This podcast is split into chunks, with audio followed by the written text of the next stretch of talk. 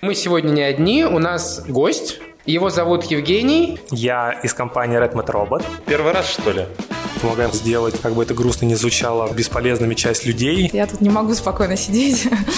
Как вы мотивируете людей? Негласное правило «развивайся или уходи». Мы можем покритиковать очень жестко, пообсуждать. Вам же нужно набирать очень много айтишников, а рынок ограничен. Есть проблемы с наймом. Этого мы не возьмем, он токсичный. Как только появляется токсичность, этот человек сразу кандидат искать другое место работы. Происходит такой разговор, после которого он покидает компанию, но очень важно, чтобы он от нас ушел. Это вот редкий случай записи подкаста, когда прям не хотелось тебя перебивать.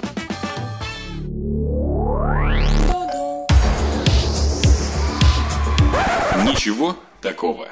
Всем привет, с вами компания Дудо Пицца и наш подкаст «Ничего такого». С вами Илья Литовальцев, руководитель отдела технической поддержки.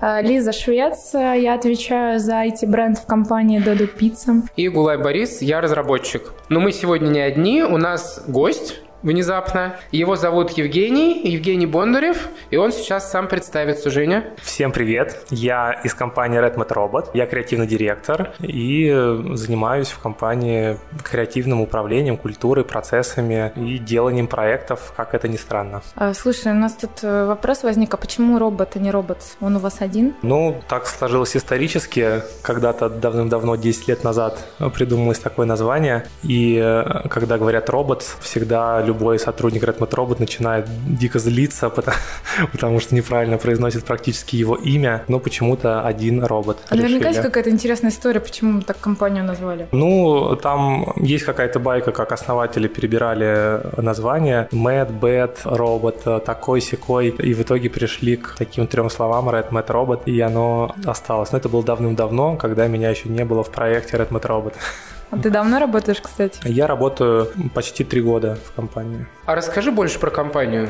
Чем вы занимаетесь? Это довольно интересная, мне кажется, история, потому что поскольку это IT-сфера, сфера разработки, то там происходит очень много разных изменений, и в том числе изменений в том, чем компания занимается. И довольно долгое время компания делала мобильные приложения, это был основной спектр работы компании, и в, в последние годы, когда все заговорили там о продуктах, об опыте, о разных технологиях, компания начала наращивать какие-то новые для себя сферы, ну, для начала смежные, с мобильных приложений начали делать еще веб, потом появился Data Science, сейчас э, заход есть на сторону консалтинга, также довольно много работ делается по Data Science, начали активно заниматься сервисным дизайном, запустили целое направление и перешли, естественно, на сторону разработки уже мобильных продуктов, и не только мобильных, и следующий шаг, соответственно, это уже проектирование не продуктов, а опыта, где есть место для опыта человека в цифровой среде и в реальной жизни. И мы проектируем а, уже опыт человека, ну, такой full stack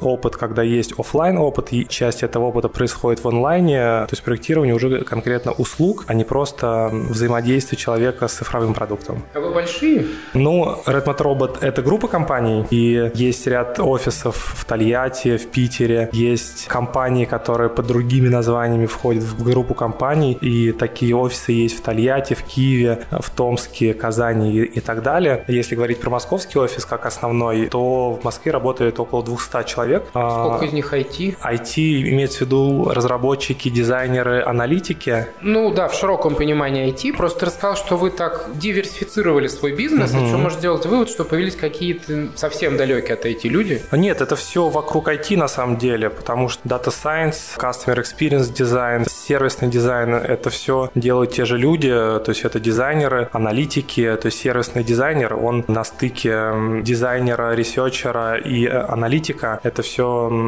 как бы экспертизы, которые были внутри, они просто начинают масштабироваться, докручиваться и превращаться в э, какие-то новые направления. Исключением, наверное, является Data Science, но это тоже IT. Здесь просто резко появился отдельный департамент Data Science, в котором ребята делают всякую магию. Ну, очевидно, что вы не маленький, есть только московский офис такой. Как организованы эти люди внутри? Ой, мы можно я сейчас чуть-чуть на- назад отброшу к прошлой теме? Меня вот это все время волнует вопрос. Правильно ли я поняла, что вы делаете, ну, типа цифровая трансформация под ключ? Ну, то есть ты здесь говорил про ну, объединение онлайн и офлайн опыта. Это в чистом виде как раз история, когда традиционный бизнес трансформируется. Ну, мы да, являемся верно. примером. Очень хороший вопрос. Значит, я правильно описал, раз такой вывод э, в голову пришел. А Мы позиционируем себя как цифровой партнер, то есть компания, которую можно пригласить решить какие-то бизнес-задачи посредством цифровых решений. И мы готовы брать на себя большие куски бизнеса, что мы, собственно, и делаем со многими клиентами. Берем э, большие куски бизнеса и развиваем их, используя те экспертизы, которые у нас есть, и несем ответственность за э, качество и какие-то Ну, то показатели. есть, грубо говоря, я там, например, завод, нефтяной завод, и я хочу э, цифровизовать свои процессы. Да, я верно. могу прийти Да. к вам, то есть вместо того, чтобы Да. у себя какой-то департамент... Вы, и вы здесь, получается, и консалтингом занимаетесь, верно, и да. самой разработкой продукта, но при этом используете какие-то сторонние решения. Мы используем в основном свои решения и проектируем их под ключ. И также действительно есть прям сфера клиентов из тяжелой промышленности, то есть там про нефтяную компанию это не звучит для нас как шутка, потому что сейчас есть какое-то движение в мире тяжелой промышленности, они начинают уже думать о цифровизации своего производства, и мы активно с этим помогаем, помогаем оцифровать процессы, сделать, как бы это грустно не звучало, бесполезными часть людей и перенести это в цифровой мир. А насколько глубоко вы уходите, ну, знаешь, в какую-то дикость? И даже интересно, как, может быть, если глубоко уходите, как вы это продаете бизнесу? Потому что, ну, например, там классические истории цифровизации завода, а давайте мы компьютер vision добавим, перемешаем, и у нас там вместо людей будут роботы, которые распознают все процессы, принимают решения. Но при этом, когда начинаешь разговаривать с людьми из бизнеса на эту тему, возникает большой вопрос. Ребят, окей, а где вообще экономическая эффективность, а как мы это все будем тестировать, внедрять? Ну, и вообще мы не понимаем в смысле поставить камеру, она что-то там, и ваши machine learners будут стоить, как еще пять наших заводов. Да, все так и есть. Часто бывает, что клиент приходит с запросом какой-то конкретной технологии. У нас это работает следующим образом. Мы не беремся делать задачу сразу же, которую нам поставили, а сперва есть какой-то research, research самого бизнеса, research индустрии, понимание проблемы. И очень часто бывает, что после вот этого этапа research а мы корректируем задачу. То есть если перевести на какие-то очень простые понятия, что клиент пришел, сказал, нам нужно сделать мобильное приложение. а вот можешь просто на того-то». примере, на каком-нибудь простом, мне кажется, ну, вот у нас есть любой нефтяной завод. Вот к вам приходят и говорят, мы хотим сделать, сейчас слышали, что есть цифровая трансформация, это классно, Мгм. клево. Хотим, короче, чтобы у нас тут вот все было, ну, естественно, зачем нам это надо, чтобы дешевле все было в итоге. Мгм. Ну, он- например, он приходит в завод и говорит, я хочу оцифровать показания различных, я не знаю, от- отделов на производстве, чтобы были какие-то показатели на одном дашборде и, э, ну, чтобы было хорошее визуальное представление где-то в одном месте. Мы пошли поисследовали, поизучали, а зачем это нужно, какие бизнес-задачи это решает, какая есть проблема, которая привела его к нам вот с этим вот решением. Говорить о том, что мне нужен дашборд, это какое-то решение. Мы углубляемся в проблему и можем после изучения вот этой проблемы прийти к клиенту и сказать, что тебе на самом деле нужен не дашборд, а мобильное рабочее место сотрудника в виде там см- смартфона с приложением, который сможет выполнять какие-то операции и который будет передаваться на центральный сервер э, диспетчеру, и он будет видеть какую-то информацию. И таким образом решение абсолютно другое, но решит изначально ту проблему, э, которая показалась ему решиться дашбордом. То есть это определенного рода челлендж тоже присутствует. Вот какой ТЗ ставит, вы его всегда обсуждаете и предлагаете более лучший вариант. Да, конечно. Если уйти от тяжелой промышленности в, в простые понятия, то клиент может прийти и сказать «хочу мобильное приложение». После исследования мы поняли, что нужна веб какая-нибудь CRM-система, которая решит лучше ту задачу, которая на самом деле есть. Слушай, а я все равно еще раз возвращаюсь к вопросу, а как это продать? Ну, то есть, когда клиент приходит с каким-то запросом, мне кажется, это просто актуальная тема не только даже для каких-то внешних студий, это актуальная тема для, ну, внешних студий, имею в виду, как, как заказчик исполнителю, но внутри компании э, тоже зарождается история с вот этой цифровой трансформацией, и возникает э, часто вопрос, как доказывать именно эффективность того, что вот тебе приходят и говорят, ну, дашборд, это, казалось бы, быстро, дешево, и мы все придумали. А ты здесь говоришь, не, ребят, дашборд, это, конечно, классно, но в реальности у вас проблема намного, если я правильно слышу, Мгм. намного масштабнее, ее можно решить намного интереснее и намного эффективнее. То есть вы как-то просчитываете экономически или... Да, конечно. То есть сначала этапа спускания на уровень фундамента проблемы, с какими мыслями он пришел и, и предложил нам что-то сделать. И когда мы понимаем вот этот корень, который нам нужно разрубить, решить, там появляются уже какие-то метрики успешности проекта, по которым мы можем судить, что та работа, которую мы сделаем, она будет более эффективней, чем э, там то решение, которое он изначально предлагал. И это все, ну, работа э, связана там с бизнес-анализом, с исследованием и выявлением всех потребностей и людей, которые на производстве, и, и бизнеса самого, и накладывается фильтр технологий, который позволит это сделать за какую-то реальную адекватную сумму. Я последний вопрос. Мы сейчас уйдем обратно в тему культуры. Простите, просто когда про цифровую трансформацию я не могу... Когда про что-то продать, это э, маркетинг. Э, да-да-да, продать, цифровая трансформация, вот эти будущее, космос. Я тут не могу спокойно сидеть, сожалению. А есть ли у вас уже какие-то кейсы? Да, у нас есть кейсы. У, у нас а есть... можешь прямо один какой-нибудь самый бобический, вот супер, не знаю, про будущее, про что-то вот Самый зажигает. сложный, с большим да, выхлопом. Да, да, ну, да, на, да, на да. самом деле, вот про такой кейс, чтобы сложно, я лучше вам порекомендую почитать о нем. У, нас есть блог на сайте Redmond Robot, он находится в разделе FAQ. Мы потом ссылочку дадим, ты да, нам да, тогда да. пришли. Вот. Ссылочка в описании. Почему я говорю, что лучше почитать? Потому что он связан с Data Science, и там я боюсь, что я сейчас наговорю каких-нибудь неправильных слов. Ну, а можешь просто в простых словах? Вот я, я глупый маркетолог, я к этому привыкла. Объясни мне вот про что просто кейс, вот, ну что в нем крутого? Лучше почитать. Прям? Да. Ну ладно, я вам это, потом Это будет расскажу. намного интереснее и, и занимательнее, чем будет рассказывать креативный директор про Data Science и тяжелую промышленность. Я могу классно рассказывать про дизайн, исследование, команду и культуру. Окей, пойдем читать.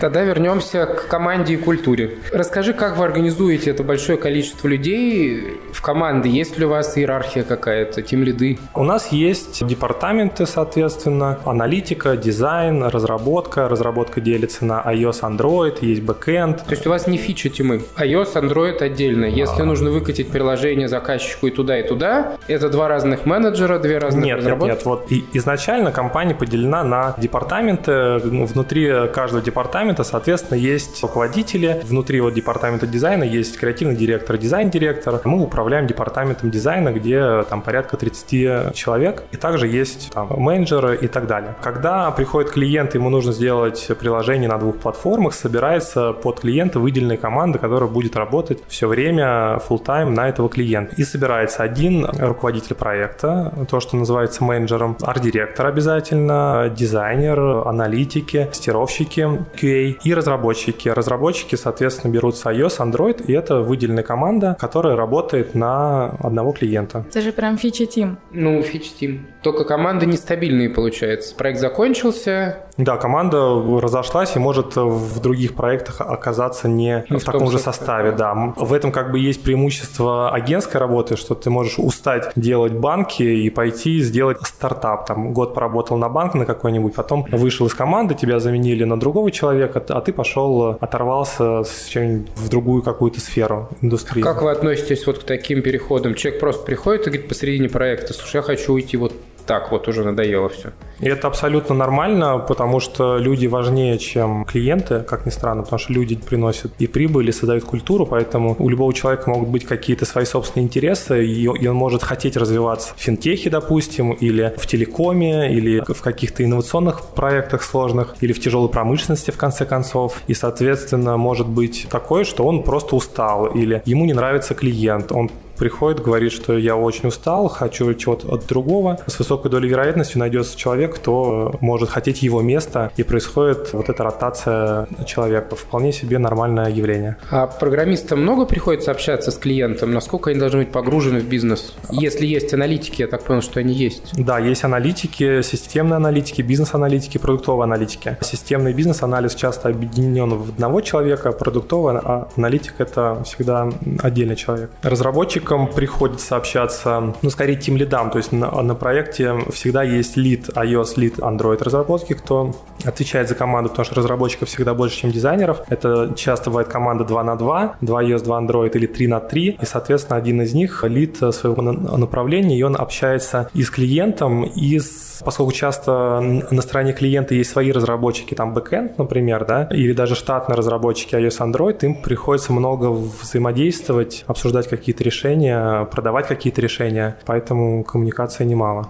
А мне вот интересно узнать, как вы мотивируете людей? Ну, то есть, эм, если я правильно услышала, есть мотивация в том, что, ну, да, наверное, мотивация, тоже часть культуры, то, что человек может пойти, выбирать, точнее, куда он хочет пойти, над каким проектом работать, в какой команде работать. Что у вас еще есть из подобных вещей? Ну, здесь интересно порассуждать, а что есть мотивация, почему человек может быть немотивированный. Если человек любит свою работу изначально, то с ним возникает меньше ситуаций, в которых его нужно мотивировать. А если этого не происходит, то появляется какая-то токсичность. Мне кажется, что жизнь слишком коротка, чтобы тратить ее на токсичных людей, поэтому как только появляется токсичность, этот человек сразу кандидат на то, чтобы искать другое место работы. Потому что так сложно делать проекты, и это плохо влияет на других людей. Смотри, ты прав, но есть же история в том, что ну, все люди разные, mm-hmm. и у каждого человека есть, ну, в любом случае, как, ну, разный тип мотивации. Кого-то мотивируют деньги, кого-то свобода, кого-то мотивирует мотивирует причастность к бизнесу, что ты разрабатываешь не просто куда-то в космос, а вот приносишь э, реальную пользу угу. и понимаешь, как,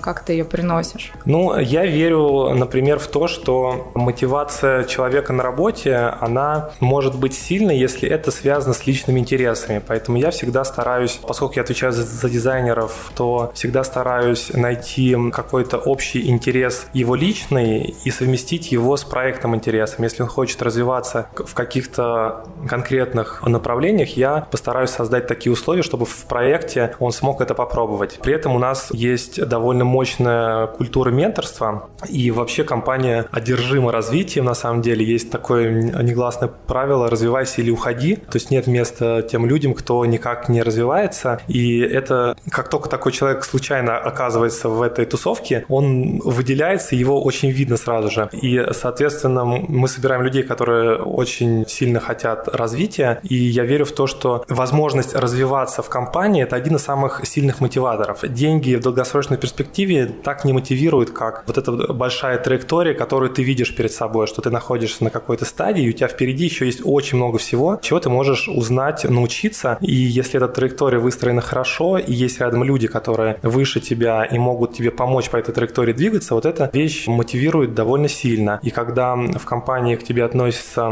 с уважением и понимают, что есть какие-то личные интересы, э, личные какие-то мотивации, то это тоже очень здорово вовлекает. При этом кажется, что мотивирует та самая культура, о которой мы сегодня будем говорить. Культура – это своего рода отношение к тебе, то, как компания к тебе относится, то, какая химия происходит в воздухе, когда ты хочешь быть частью этой тусовки, там происходит что-то такое классное, что заставляет тебя желать идти на работу, желать быть в этой команде, желать работать по таким процессам. И мне кажется, что вот эта магия, она в том числе очень сильно мотивирует. Я могу подробнее там рассказать, какая у нас есть магия Расскажи, с этим, конечно, с этим очень связана. Во-первых, важно понимать, что у нас вот эта вот культура, она может делиться на культуру, общую культуру в компании, что называется культурным кодом. Есть культура внутри департамента, когда мы как дизайнеры должны развиваться, и это какой-то один набор действий и событий, которые позволяют строить хорошую дизайн-культуру. Есть микрокультура внутри команды, которая нужно создавать каждый раз, когда создается команда и следить за этим. Если мы говорим там про культуру внутри департамента, за которую я отвечаю, то у нас есть такое понятие, как пульс лапса. Лапса — это лаборатория дизайна, мы так ее называем, и а пульс лапса — это как раз тот набор мероприятий, которые у нас существуют какие-то еженедельно, какие-то ежемесячно, какие-то ежеквартально, которые позволяют создавать эту культуру. Ну, например, каждую пятницу утром у нас есть дизайн-завтрак, когда мы собираемся дизайнерами, иногда приходят менеджеры, и один из дизайнеров рассказывает, что-то, что ему самому интересно. Любую историю его вдохновил какой-то фильм, он увлекается там фотографией, он посмотрел на какие-то классные агентства, увидел какие-то кейсы, решил это рассказать. В общем, это просто живой диалог о чем угодно, когда собираются дизайнеры и в такой неформальной обстановке обсуждают то, что им интересно. Они тоже люди, и поэтому эти темы могут быть абсолютно любые, а не обязательно дизайнерские. Не только у дизайнеров такая тема присутствует. Такая только у дизайнеров. В этом плане, наверное, дизайн-департамент выделяется, потому потому что мы чуть больше этому внимания уделяем, и у нас много таких э, мероприятий есть. Например, для того, чтобы синхронизировать между собой дизайнеров, и они понимали, кто что делает на других проектах, у нас есть смотрина. Смотрина — это раз в неделю все дизайнеры собираются, и один дизайнер показывает свой проект, который он делает. А таким образом, во-первых, все могут посмотреть, что делают, происходит в других проектах, а во-вторых, мы можем покритиковать очень жестко, пообсуждать и таким образом контролировать планку качества дизайна на уровне всей компании. Есть еще формат, который называется дизайн Talk. Это пару раз в квартал я приглашаю кого-то из, из индустрии, интересного человека, который приходит к нам в офис, рассказывает что-то классное и интересное. Это могут быть разные люди. Там последний приходил Ваня Величко, креативный директор дизайн-бюро «Щука». До этого тоже приходили ребята из креативных агентств, из каких-то диджитал-студий, кто-то про инфографику рассказывал, кто-то про брендинг. И, в общем, такие встречи, они имеют интересный характер. Сначала какая-то официальная часть с лекции, потом ламповое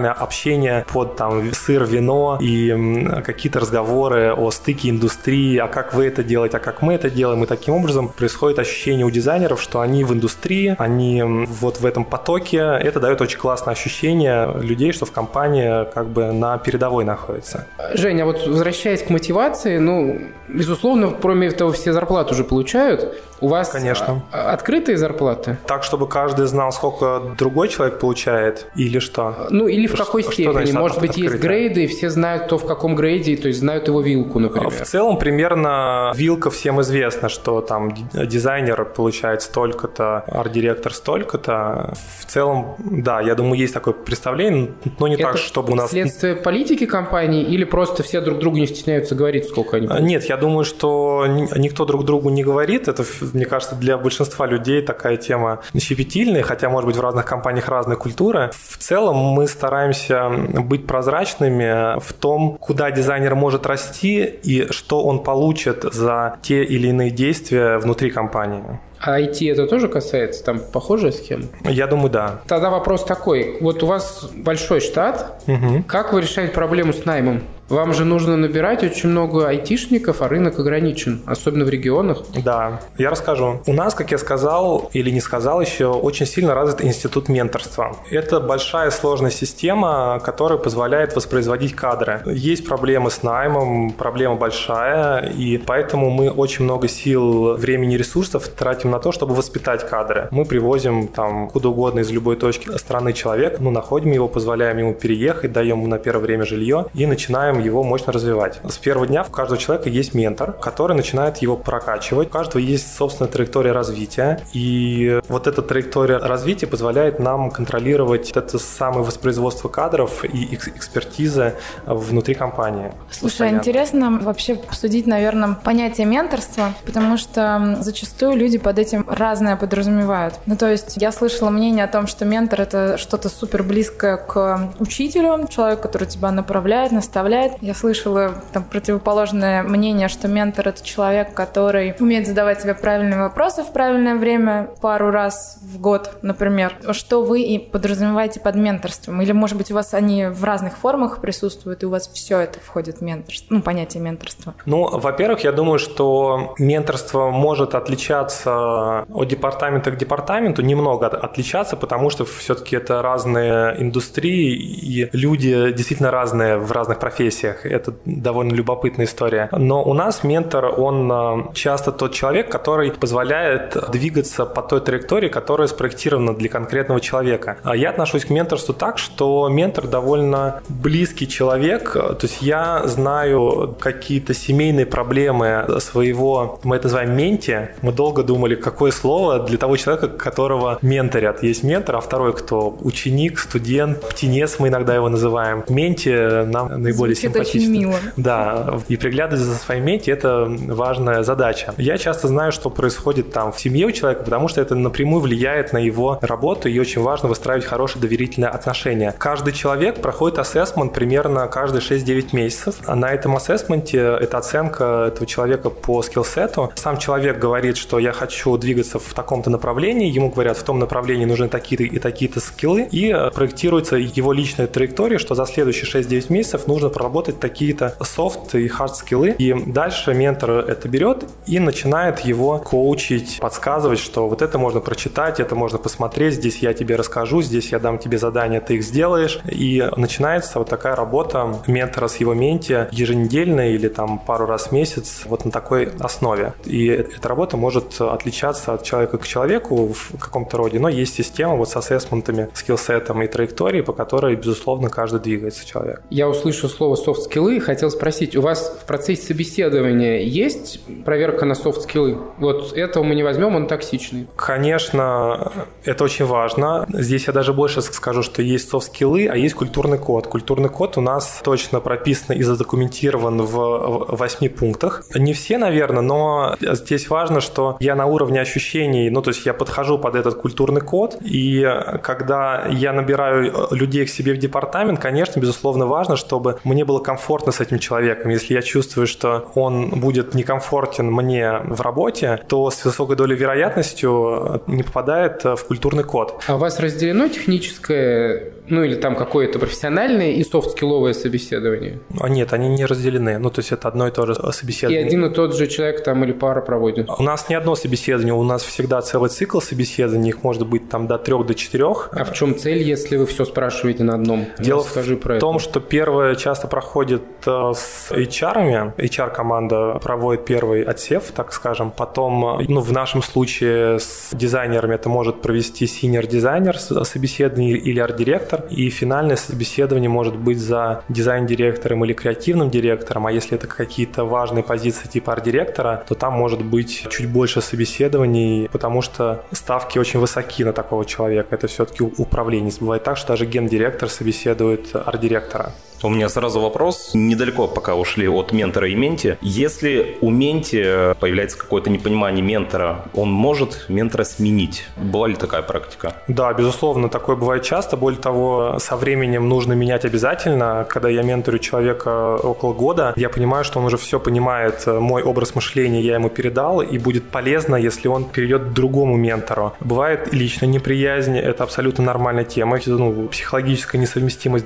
двух людей абсолютно реальная вещь. И поэтому, да, можно поменять э, ментора, и дизайнер может просто сказать, о, я хочу, чтобы вот ты меня менторил. Я пойду посмотрю, есть ли у меня на это время, как-то скорректирую свой план и возьму на него менторство. Ну, менторить его. И более того, у нас есть практика перекрестного менторства, которая мне очень нравится, что я понимаю, что если человек хочет прокачать какие-то конкретные скиллы, и они лучше у другого арт-директора, я скажу, окей, ты идешь к тому арт-директору на несколько занятий, или ему нужно прокачать тайм менеджмент, я говорю, а давай ты сейчас с менеджером поработаешь несколько занятий. То есть я как такой терапевт, который назначает, так, сходи вот туда, проверь, сделай рентген, потом сходи к хирургу. И, и также по скиллам это задача ментора найти любыми способами ресурсы для того, чтобы прокачать те скиллы, которые важны для менти. У нас есть рубрика с Ханти Борисом. Моя любимая. Если я правильно понимаю... Лиза просто прям... пытается остаться единственной ведущей. Илюха, ты следующий, да, понимаешь, да, да? да? У нас уже было много попыток. В сезоне будет 10. Возможно, какая-то из них удастся. Если Саша, наш CTO, слушает меня, Саша, выключи все это.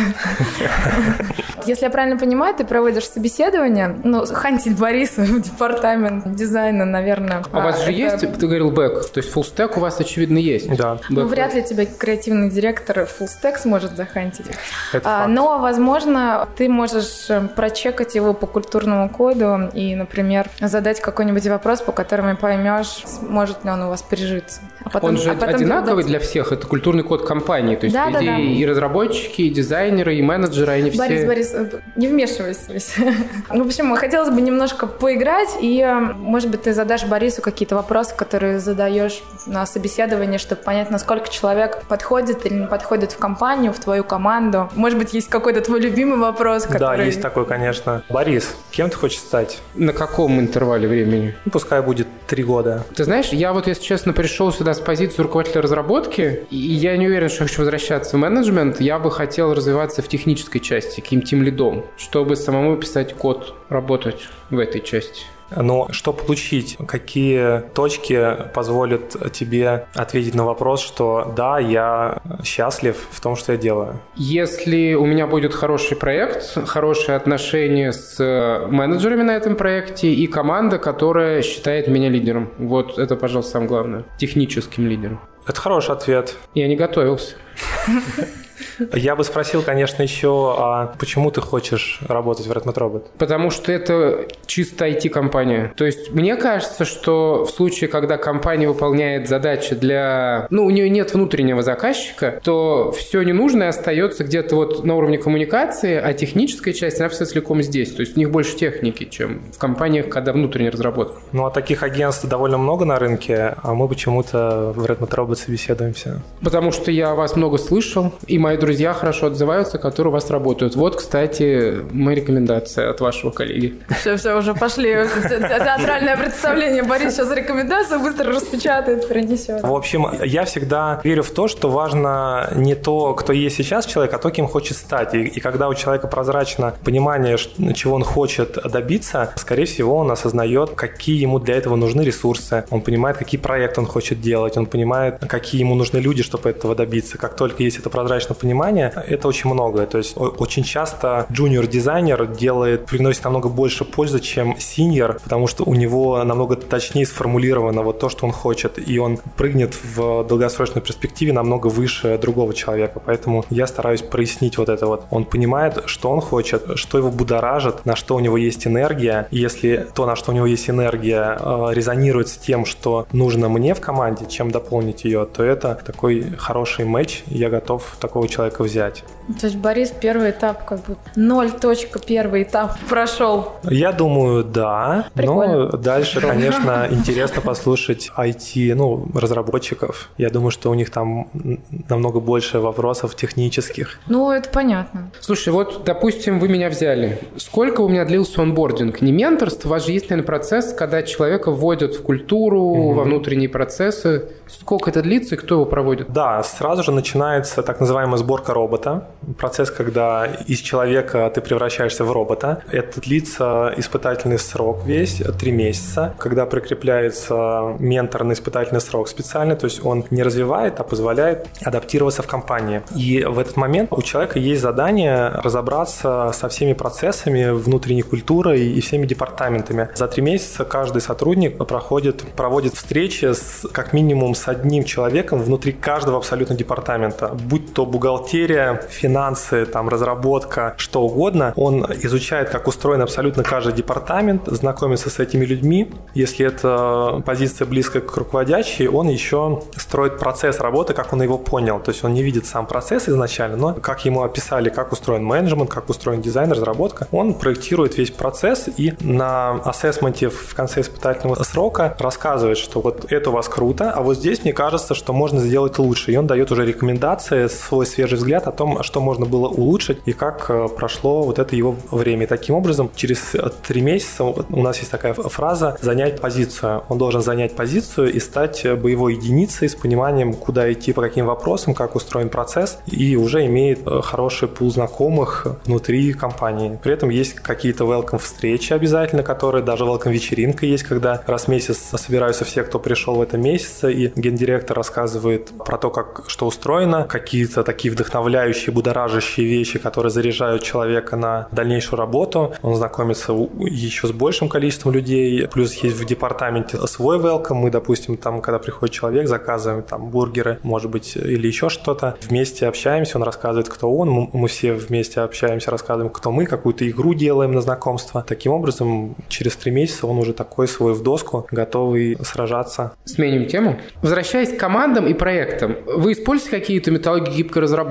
Как у вас текущий процесс идет? Скрам? Да, мы стараемся работать по скраму. Процесс действительно очень гибкий. Более того, мы работаем по системе Timing Material, когда мы продаем часы, а не весь проект. Соответственно, мы никогда с точностью до дня не знаем, когда мы закончим. Мы не особо верим, что в IT реально оценить там, работу в год с точностью до дня и сделать ровно то количество фичей, которое было в фичер-листе в первый день. Поэтому это действительно очень гибкая история. Прям у вас все артефакты, там вот sprint review какой-то большой. Да, у нас есть, собственно, работа по спринтам. Спринт э, две недели назад три недели. И есть такое понятие, как спринт-пульс. Я говорил про пульс лапса, он вытек как раз-таки из вот этого спринт-пульса. Спринт-пульс — это набор активностей и встреч, который повторяется каждый спринт, и это такой артефакт, который документируется сразу, когда там planning, когда brainstorming, когда какой-нибудь co-creation с клиентом, когда ретро, какие-то чеки и так далее. И это на каждом проекте задача менеджера спроектировать вот такой спринт-пульс, который позволяет обеспечить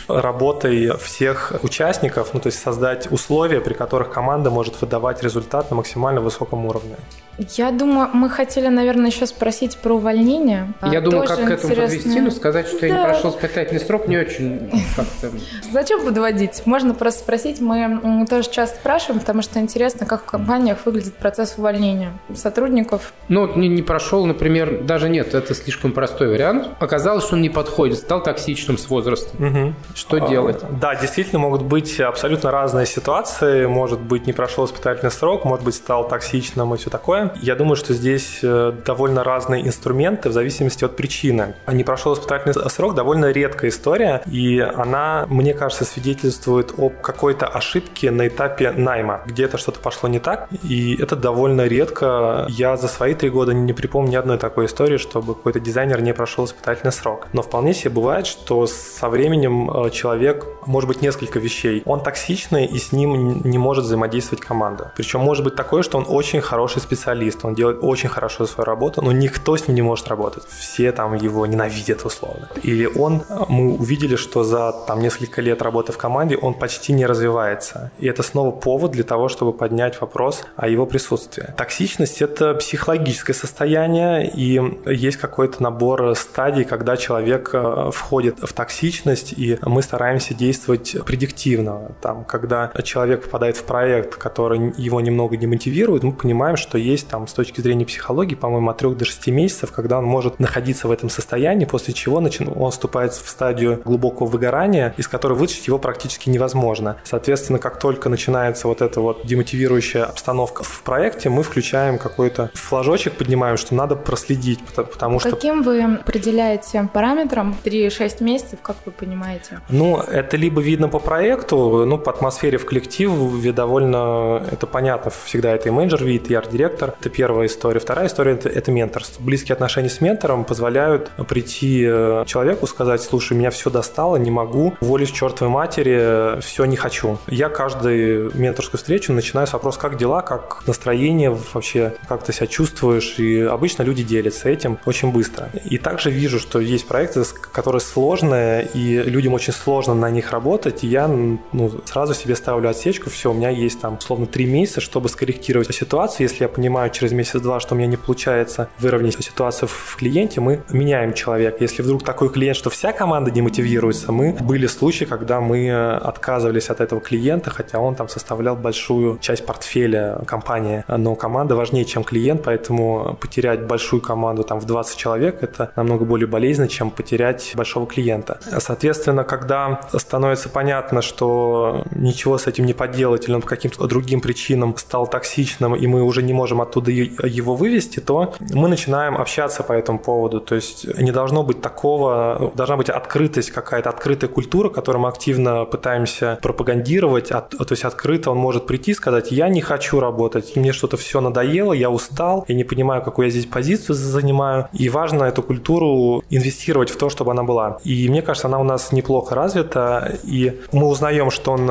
демотивирован. И здесь важно, чтобы не для нас не было удивления заявлением, если вдруг человек приходит и говорит, все, я, вот заявление, я ухожу. Это значит, культура недостаточно хорошо выстроена. Я не знал об этом три месяца назад. Хорошая культура, когда я, он кладет заявление, я понимаю, ну да, да, все понятно, ты уже давно здесь плохо себя чувствуешь. Это хорошая культура. Или наоборот, для него не должно быть удивлением, что вдруг мы ему говорим, знаешь, но тебе нужно продолжить в другой компании, например. А, соответственно, как только мы понимаем, что он у нас э, попал в зону риска, скажем так, мы начинаем общение. То есть вот эти ассессменты, менторские встречи мы начинаем объяснять, и это может длиться несколько месяцев, там 3, от 3 до 6, и объяснять, что вот есть такая сложность с тобой, что там люди, например, там жалуются на тебя, или ты недостаточно сильно развиваешься. Мы пытаемся помочь на протяжении 3-6 месяцев всеми силами, какие у нас есть. Помочь доразвиться, помочь избавиться от токсичности, но так или иначе мы делаем прозрачным ту проблему, которая с ним сейчас происходит. И он пытается с ней работать. И если на протяжении 6 месяцев мы много-много раз говорили, помогали, но ничего не произошло, происходит такой разговор, после которого он покидает компанию, но наши ребята из HR пытаются делать все возможное, чтобы даже если человек по какой-то причине уволен, он это очень хорошо понимал и не было токсичности вовне. То есть очень важно, чтобы он от нас ушел и потом сказал, что в роботе было круто, несмотря на, ну, типа, проблемы во мне, лишь что там не произошло химия, но очень важно что даже расстаться с человеком в хороших отношениях, потому что это в том числе репутация компании, да и в конце концов это просто человек, которому, кажется, важно помочь и прям до самого конца, до выхода из двери его поддерживать и помогать ему справиться с этими проблемами. То есть здесь такая максимально гуманистичный подход на протяжении долгого времени, и, соответственно, если человеку предлагают прекратить э, работу, то очень часто помогают ему там трудоустройство в другое место или каким-то образом помочь с дальнейшим его развитием. Вот. Но для него это всегда не сюрприз, что раз меня уволили. Такого не бывает, мне кажется, это очень плохо. А вы бы готовы были взять человека назад, если бы он сказал, слушайте, я работал вот над тем, что вам не понравилось, но мне здесь так было хорошо, что я хочу еще раз? Я таких случаев не припомню, и навряд ли. Если человек принял решение, ну, дошел до такой стадии, то, мне кажется, это не очень эффективная история. Может быть, какие-то есть исключения, но я не могу сейчас себе представить ситуацию, что такой, вау, круто, давай. Я думаю, что мы очень интересно поговорили, спасибо тебе. Прям красной нитью прослеживалось ощущение того, что мы очень близки, особенно в момент «развивайся или уходи». Буквально неделю назад мы пересматривали, у нас есть традиция, еженедельная встреча, мы каждый понедельник в 8.30 утра проводим встречу, на которой тоже происходит такая синхронизация внутри компании, и разные команды, R&D лаборатория, разработчики, дизайнеры рассказывают про какие-то свои проекты, фейлы. Я как раз пересматривала первую встречу, где Федор там в каком-то бородатом году выходил и рассказывал, зачем вообще нужны эти еженедельные встречи, как это у нас будет выглядеть. Там как раз больш... там, знаешь, еще на доске было написано маркером расписание этой встречи, там как раз большая надпись «Развивайся или уходи». Думаю, да, то, что надо. Да, кажется, это правильно. Да, э, согласна. Спасибо, Жень, большое, что пришел к нам в гости. Было супер интересно пообщаться. Борис, Илья. Я в восторге. Да, кстати, очень хороший рассказчик. Было очень интересно. Это вот редкий случай записи подкаста, когда прям не хотелось тебя перебивать. Спасибо большое. Я послушав, вдруг вы каждому так говорите. Нет, но я себя прям ловила на том, чтобы не продолжить задавать вопросы, потому что иначе это можно на два часа растянуть. Класс. Да, было очень круто, согласна. С вами тоже приятно, ребят. Спасибо. Спасибо. Спасибо. С вами была компания Дуду Пицца с подкастом «Ничего такого» и Евгений Бондарев из компании Red Mad Robot. Всем спасибо и всем пока.